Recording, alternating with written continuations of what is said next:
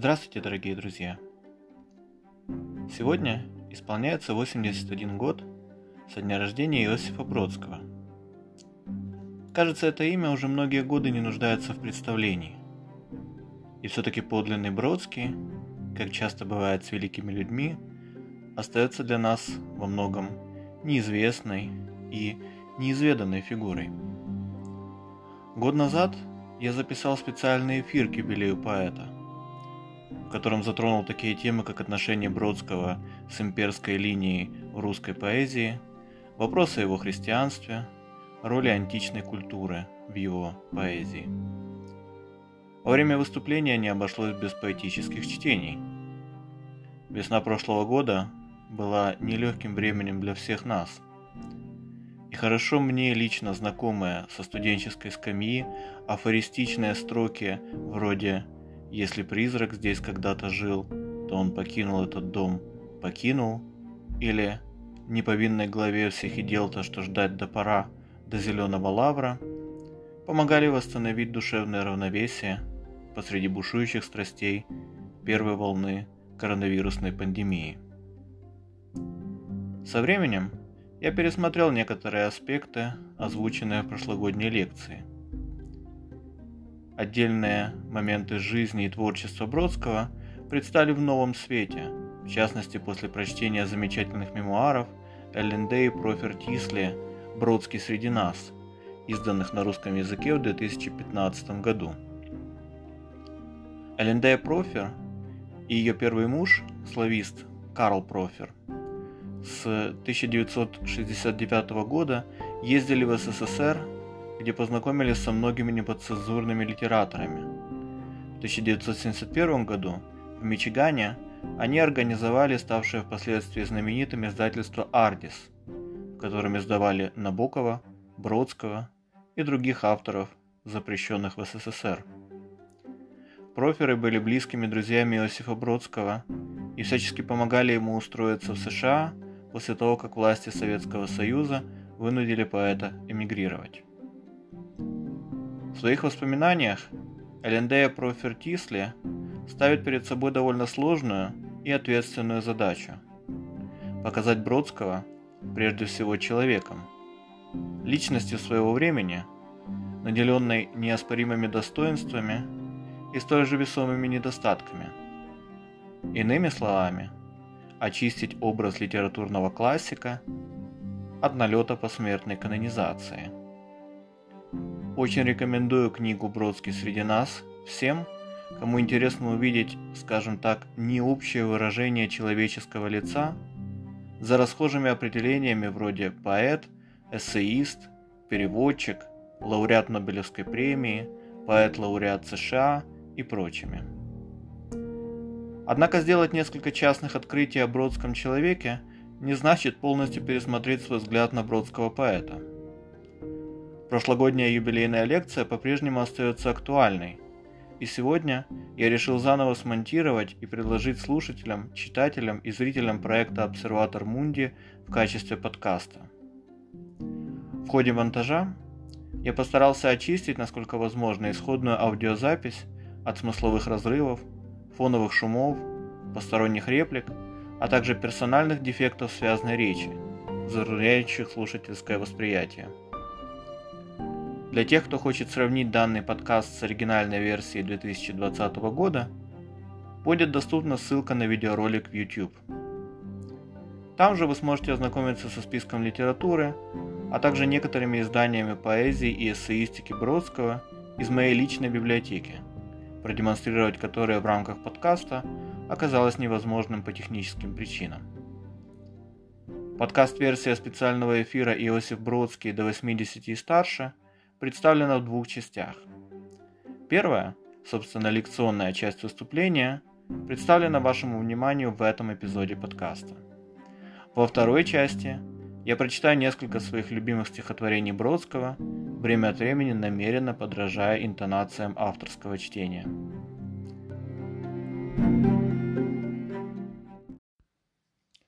Здесь я завершаю слегка затянувшееся вступление из сегодняшнего дня и предоставляю слово самому себе, ведущему прошлогоднего юбилейного эфира. Приятного прослушивания. Здравствуйте, дорогие друзья!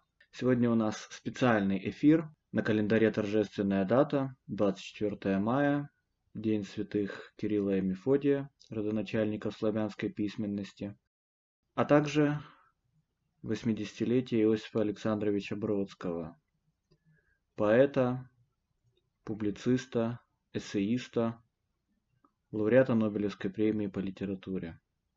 Сегодня, когда схлынула волна некого первичного интереса и такого эпигонского подражания текстам Бродского среди молодых авторов, можно более спокойно говорить о его поэтическом наследии. Однако Бродский, как подобает любому классику, остается по-прежнему с нами. Он по-прежнему провоцирует живые дебаты, дискуссии, в частности, вокруг одиозного стихотворения на независимость Украины, не публиковавшегося при жизни автора и в посмертных изданиях. Существует неутихающая по сей день полемика. Также в эти коронавирусно-карантинные дни, когда мы на вынужденном локдауне, вынужденной самоизоляции, наверное, многие не раз и не два вспомнили стихотворение Бродского «Не выходи из комнаты, не совершай ошибку», тоже довольно известное. Вот, и в частности, такое стихотворное переложение, пародию пару недель назад написал и опубликовал на своем фейсбуке замечательный киевский поэт Владимир Верлока. Итак, Бродский. Что мы знаем сегодня о нем, чем он нам может быть интересен и чем поучителен. Бродский один из тех авторов, которого очень сильно привлекали большие смыслы. Эстетика и поэтика больших смыслов. Язык, культура, власть, христианство. Мой Бродский был окном в европейскую поэзию XX века. Через его эссеистику я в свое время познакомился с Уистоном Моденом, Константиносом Калафисом, Томасом Стернзом Эллиотом, Робертом Фростом и некоторыми другими авторами. Однако сам Бродский мне, что называется, зашел не с первого раза. Вот, и лишь 10 лет назад при подготовке к одному университетскому мероприятию, одной конференции, когда мне предложили написать э, небольшой текст, посвященный интертекстуальному анализу поэтического цикла «12 сонетов к Марии Стюарт» Бродского, я по-настоящему открыл для себя глубину и разнообразие этого автора, что называется, проникся и приобщился. Вот, и с тех пор мой Бродский, да, это тема, которая сопровождает меня в самых разных контекстах, при перемене мест, локусов, топосов и самых разных тематических регистрах не покидает меня. Я начал говорить о Бродском как поэте имперском, да, то есть и стихотворение на независимость Украины, которое я не буду приводить здесь, но которое доступно в интернете. Вот, оно э, так или иначе э, раскрывает неоднозначность отношения Бродского к государственной власти. Также в сегодняшнем выступлении, в сегодняшней такой импровизированной лекции я хотел бы коснуться таких тематических блоков, как Бродский и христианство, Бродский и культура, и каким-то образом попытаться обобщить, суммировать и понять, э, насколько актуальным может быть Бродский для нас сегодня, для людей 21 века, а также прочитать по возможности несколько текстов, поэтических текстов, которые в той или иной мере оказались значимыми для меня. Это довольно известные тексты, хотя они сегодня как бы не на первом плане обычно. Не в первую очередь их вспоминают, когда речь заходит о Бродском, но тем не менее это тексты довольно известные, по-своему э, значимые. Что хотелось бы сказать, да, с чего хотелось бы э, начать э, такое обобщающее видение Бродского, это его такой, скажем так, имперский контекст, да, о котором очень много говорят, особенно в последние годы. Вот Бродский, на мой взгляд, действительно является продолжателем такой имперской линии в русской литературе. Это своеобразная такая когнитивная сетка поэт-император, классическим образцом который является Пушкин и Николай I, соответственно. Хотя она начала складываться да, в русской литературной традиции э, до Пушкина, примерно в XVIII веке, и тот же Ломоносов, и тот же Державин так или иначе себя соотносили и с Российской империей, государством в целом, и с фигурой правителя, императора или императрицы. Здесь характерна перекличка стихотворения Бродского на смерть Жукова, которое по ироническому замечанию одного из современников могло с полным основанием войти на передовицы советской правды. Вот, и стихотворение Гаврила Державина «Снегирь», посвященного Суворову. То есть это такая большая схема, долго существовавшая в в русской литературе и, в общем-то, не вполне для нее уникальная, потому что так или иначе вот эта вот функция мифотворчества, да, государственного мифотворчества, имперского мифотворчества, она была характерна для поэтов разных культур, разных эпох. И углубляясь в эту тему, мы вообще можем вспомнить, что той же Месопотамии, в том же Египте и во многих уголках нашей планеты письменность зачастую рождалась как поэзия, да, то есть и поэзия, поэтические тексты, поэтические формы обслуживали наиболее будничные повседневные потребности, так или иначе пересекавшиеся с экономикой, политикой, дипломатией, и так далее. Вот. А в Древнем Риме поэт Вергилий, автор Энеиды, да, по сути дела создал такой имперский эпос, где помимо несомненных эстетических достоинств, да, мы находим определенный миф Рима, котором заключается его э, история его происхождения, его какая-то цивилизационная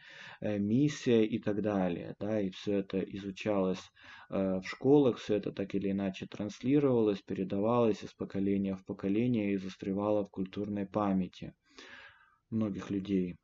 И что-то похожее было в Британской империи, да, одна из самых ярких фигур это такой певец британского колониализма Редиард Киплинг, и, и тоже это такие тексты значимые, да, для э, британской литературы, для британской культурной традиции. И что-то похожее мы находим и в России, где в 18-19 веках с возникновением Российской империи, да, у людей пишущих появляется такая своеобразная функция, да, как создание мифа государства, да, и артикуляция, объяснение его культурной миссии. Вот. Но чем характерна э, русская культурная ситуация, по крайней мере, после пушкинская, это то, что в поэте мифотворце, да, э, в поэте создателе такой поэтической, мифической, культурной империи сочеталось, э, сочетался одновременно лоялизм, лояльность и значительная толика диссидентства да, по отношению к правительству. Вот это такой своеобразный Вергилий и Овидий, если хотите, в одном флаконе. И часто получалось так, что поэт хоть и не любит свое правительство, вот, свой режим политический, э, но в каком-то смысле не может без него жить, не может жить без того воздуха, да, который этот политический режим производит. И, на мой взгляд, у Бродского вот эта такая особенность, она очень зна значимая оказалась, да, в его поэтической судьбе. Вот. Если 80-е годы он пишет такие разгромные стихи о военной кампании Советского Союза в Афганистане, вот, к 80-м годам относится же его Нобелевская речь, полная призывов к свободе, к борьбе против э, тиранических правительств что в 90-е, когда Советского Союза не стало, перспективы исторической его родины России были весьма туманны и неясны, появляется такая своеобразная ностальгия по былому величию государства, с которым Бродский так или иначе себя соотносил. Известна его знаменитая кухонная фотография с советским гербом на майке. Э, вот. Известно, что в 90-е годы он так или иначе обращается к каким-то русским темам, хотя он уже был более-менее сложившимся и признанным на Западе э, интеллектуалом, вот, автором э, многочисленных эссе, преимущественно писавшихся на английском языке, лауреатом Нобелевской премии, в конце концов, еще каких-то других престижных наград, преподавателем нескольких американских вузов, но какая-то вот эта вот ностальгическая жилка в нем жила. Вот, и вообще, если посмотреть таким критическим, более критичным взглядом, который, на мой взгляд, не всегда э, справедлив, может создаться впечатление, что Бродский где-то переигрывает со своим образом, со своим имиджем. Он действительно очень активно работает над тем, чтобы вписать себя в какой-то литературный контекст. Это для него очень важно, ощущать себя в некоторой непрерывной цепи авторов. Например, тот же Дмитрий Быков, который весьма нелицеприятно относится к Бродскому, да, он пишет о том, что вот эти вот усилия Бродского, да, по созданию собственного образа, они часто скатываются в какую-то риторику бессодержательную. Вот в частности у Быкова читаем Бродский говорит то, что хорошо звучит. Стоит ли за этим глубокая личная убежденность? Я думаю, нет. Это процесс, который обозначен у него самого, как пение сироты радует меломана. Человек поет просто, чтобы не сойти с ума. Это достаточно горькое занятие, но по строгому счету поэт совершенно не обязан думать то, что говорит. Он говорит то, что эффектно звучит. То есть э, Бродский действительно активно работает э, над созданием своего образа, да, такого имперского поэта-диссидента, и тут характерно, что Э, часто цитируемые его слова, что язык вещь более древняя и более неизбежная, чем государство, это из письма э, Леониду Ильичу Брежневу 1972 года. То есть поэт пишет главе своего государства, с э, какими-то жалобами, да, то есть какую-то просьбу, да, на имя главы государства подает. Вот, кто-то может сказать, что челобитное. Характерно, что за несколько лет до появления этого письма 72 года Александр Солженицын в 67 году пишет тоже такое критичное письмо съезду э, Союза советских писателей. Но тут для нас важен именно вот этот адресат, да, что Бродский адресуется, условно говоря, императору, правителю, лидеру государства, лидеру нации, а Солженицын э, адресует свои какие-то соображения да, такой бюрократической организации, бюрократическому учреждению Союза советских э, писателей. То есть Бродский действительно активно работает над, над вот этим вот иногда и риторическими фигурами, иногда это срабатывает против него, но, как мне кажется, за этим все-таки стоит какая-то Э, внутренняя интуиция, какая-то внутренняя глубокая потребность, да, в частности на это он ссылается в Нобелевской речи, о которой я подробнее поговорю чуть попозже. Помимо имперского контекста, да, Бродский также значим как поэт христианства, да, поэт христианской культуры, если быть точным. И известные его слова, да, э, запечатленные в дневниках отца Александра Шмемана, где на вопрос о своей принадлежности к христианству он говорит «Я христианин, потому что я не варвар». Эта цитата и многие сопутствующие обстоятельства породили в литературоведении, в культурологии, да, неутихающие по сей день споры, касающиеся того, как прописать Бродского по какому-то религиозно-мировоззренческому ведомству. Он у нас агностик-позитивист, как Чехов, скажем. Вот, и характерно, что более позднее, да, и стихотворение Бродского посвящается Чехову. Это такая не слишком благосклонная, да, но тем не менее не лишенная юмора, не лишенная какой-то остроты, остроумия, интерпретация ходячих сюжетов из чеховской драмы. Вот, и Бродский э, вообще очень редко пишет э, такие посвящения да, э, на адрес русских классиков, и вот Чехов, ну, один из немногих авторов, да, которым он вот такое вот посвящение написал. Итак, кто у нас Бродский? Агностик, католик, кальвинист, христианский экзистенциалист, да, разные точки зрения называют, кто-то приводит разные тексты. Дело в том, что Бродский никогда не артикулировал своей принадлежности, четкой принадлежности к той или иной религиозной конфессии, да, он никогда не был практикующим, верующим,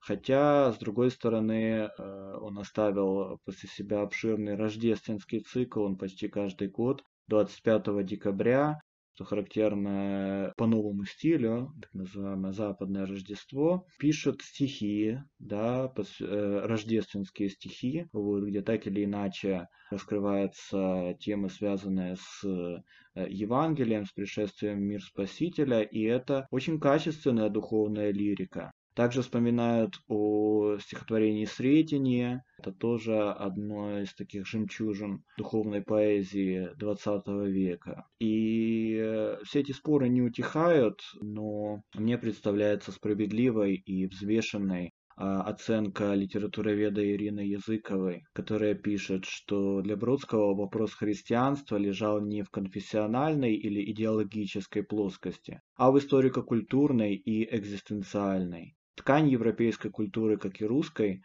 которой он принадлежал, созидалась христианством, и вне этого контекста непонятно.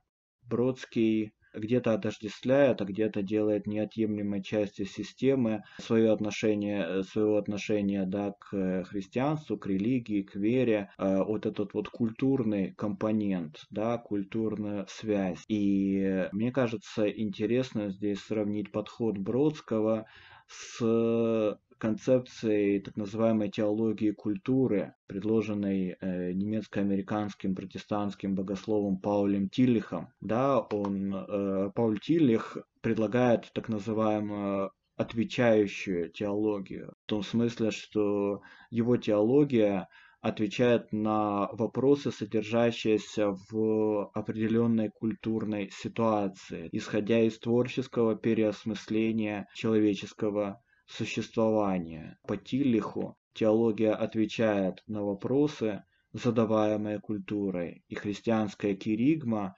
весть, это в первую очередь какой-то ответ да, на те культурные вызовы, на ту ситуацию, которая в каждом новом поколении с какими-то новыми обстоятельствами открывает новые грани себя. И с этой точки зрения, мне кажется, что такой конфессиональный подход к Бродскому, да, когда мы пытаемся его зачислить в ту или иную партию, да, это все-таки какой-то 19 век или опыт э, европейской культуры до Первой мировой войны, когда было четко понятно, да, что здесь вот живут католики, условно говоря, да, здесь протестанты, а вот эти люди э, атеисты или там свободомыслящие, да, они не верят ни в кого и ни во что, но люди так или иначе вот сами себя так определяли, э, конструировали некоторые границы, да, вокруг этих понятий, и все это было частью какого-то неписанного социального договора, социальной конвенции. Однако 20 век с его трагическими утратами, с его э, масштабными и беспрецедентными переселениями людей открыл какую-то другую реальность. Миры различных конфессий, религий оказались взаимно пересекаемыми, появилось в частности экуменическое движение и много-много других вещей, характерных для церковной и религиозной жизни XX века. И мне кажется, что исходя из этой новой ситуации, было бы не совсем правильно отождествлять того или иного автора, поэта, пишущего на религиозные темы, уже в это время, уже с этим новым опытом прописывать его в тот или иной лагерь. Все может оказаться намного шире, объемнее и интереснее, чем представляли себе авторы и писатели, и люди, пишущие о писателях, да, в какие-то другие эпохи. Вот, собственно, такое своеобразное христианство Бродского, которое мне лично очень близко, такая позиция оказывается возможной в 20 веке, в трагическом 20 веке, когда, казалось бы, земля уходит из-под ног по всем направлениям, и это, наверное, требует какого-то иного культурного и духовного опыта, или, по крайней мере, вызывает к жизни какие-то новые формы этого опыта. И здесь, говоря об утрате важных ориентиров, да, которыми жили люди на протяжении столетий, нельзя не затронуть тему отношения Бродского к культуре в целом, и в частности к дохристианской античной культуре. Античный контекст Бродского – это большой пласт текстов, да, э, беглого ознакомления с э, собранием сочинений Бродского достаточно, чтобы выхватить оттуда отсылки и к э, персонажам античной мифологии, кентаврам, Венере. Из года в год Бродский обращается к фигуре Одиссея, из года в год в его текстах мелькают отсылки к философу-досократику Пармениду. Есть у него тексты, так или иначе соотносящиеся с Платоном, с императором Тиберием. Наконец, целый куст античных отсылок представляет письма римскому другу, и многие-многие другие тексты. Э, это же есть и в его эссеистике, в его публицистике. Из всего этого мы можем заключить, что античность действительно очень важна для Бродского, и э, смотрит он на нее глазами скорее такого последнего римлянина.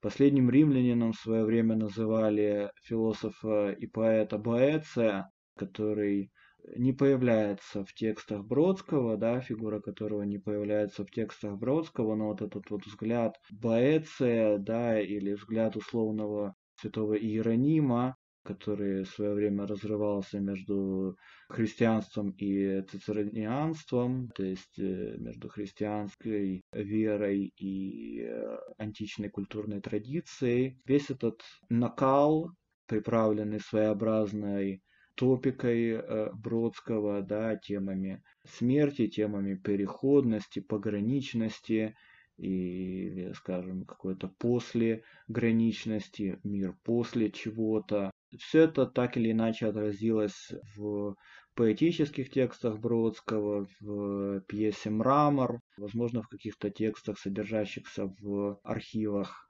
Бродского известно, что значительную часть текстов, в том числе и на независимость Украины, он не благословил к публикации, да, и они не появились ни в прижизненных, ни в посмертных изданиях поэта. Итак, подытоживая все сказанное в этой своеобразной лекционной части, я хотел бы обратиться к Нобелевской речи Бродского 1987 года. Я уже неоднократно сегодня вспоминал о ней, а сейчас приведу обширную цитату из этого текста. Итак, Нобелевская речь Иосиф Бродский.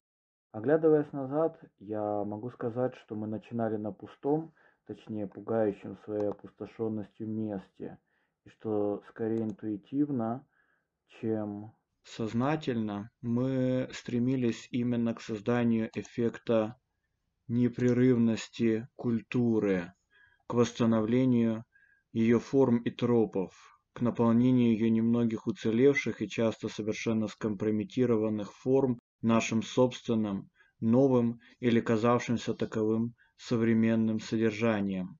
Существовал, вероятно, другой путь. Путь дальнейшей деформации, поэтики осколков и развалин, минимализма, пресекшегося дыхания. Мы отказались от него, потому что выбор на самом деле был не наш, а выбор культуры. И выбор этот был опять-таки эстетический, а не нравственный.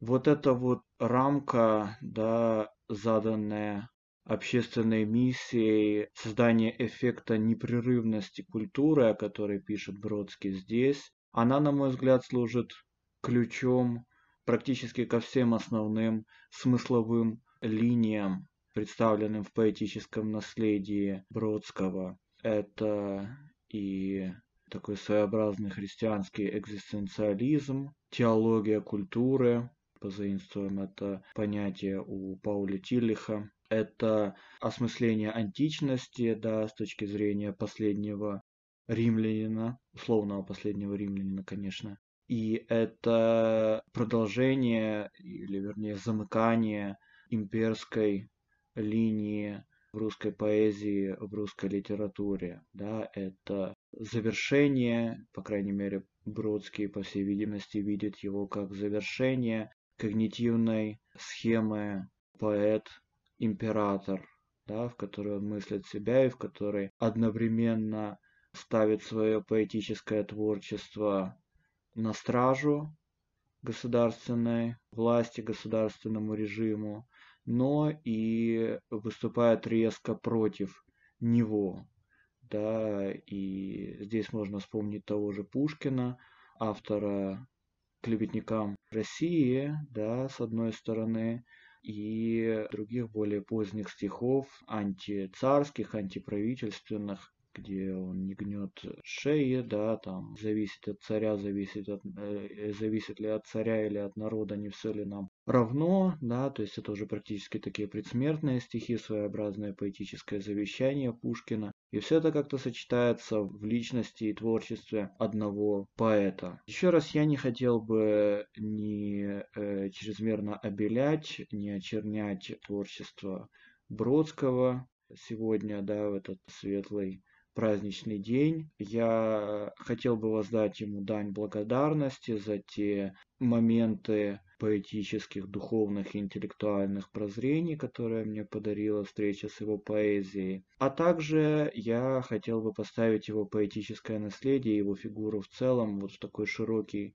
контекст с целью избежания простых ответов, да, как не самых, возможно, эффективных, и понять, какие э, стороны творческого наследия Бродского актуальны для нас и поучительны для нас и по сей день. Как мне кажется, Бродский оставил нам ряд важных уроков. Это то, чем, на мой взгляд, опять же таки пренебрегают многие современные поэты, точнее мало кто это делает, мало кто соотносит себя с э, линией культурной памяти, и, к сожалению, осознание того, что поэзия должна вторгаться каким-то образом и переосмыслять вопросы культуры, религии, политики, истории под каким-то своим углом, да, к сожалению, на мой взгляд, этого видения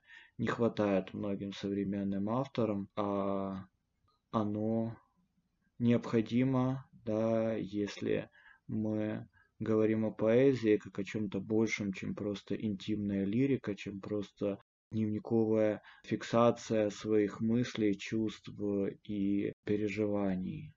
Мне кажется, несмотря на то, что в поэзии на протяжении веков интимная лирика играла э, значительную роль, все-таки сводить все поэтическое творчество к этому конкретному специфическому жанру не совсем правильно. И это то, против чего нас призывает Бродский. Иногда каким-то ошибочным или неправильным с нашей точки зрения, с точки зрения людей другого поколения, выросших в другой стране, в другой социальной среде людей. Мы не всегда должны ему верить, да, и мы не всегда, мы не все должны принимать за слово истины в последней инстанции, но тем не менее мы можем, нам есть чему поучиться у этого автора.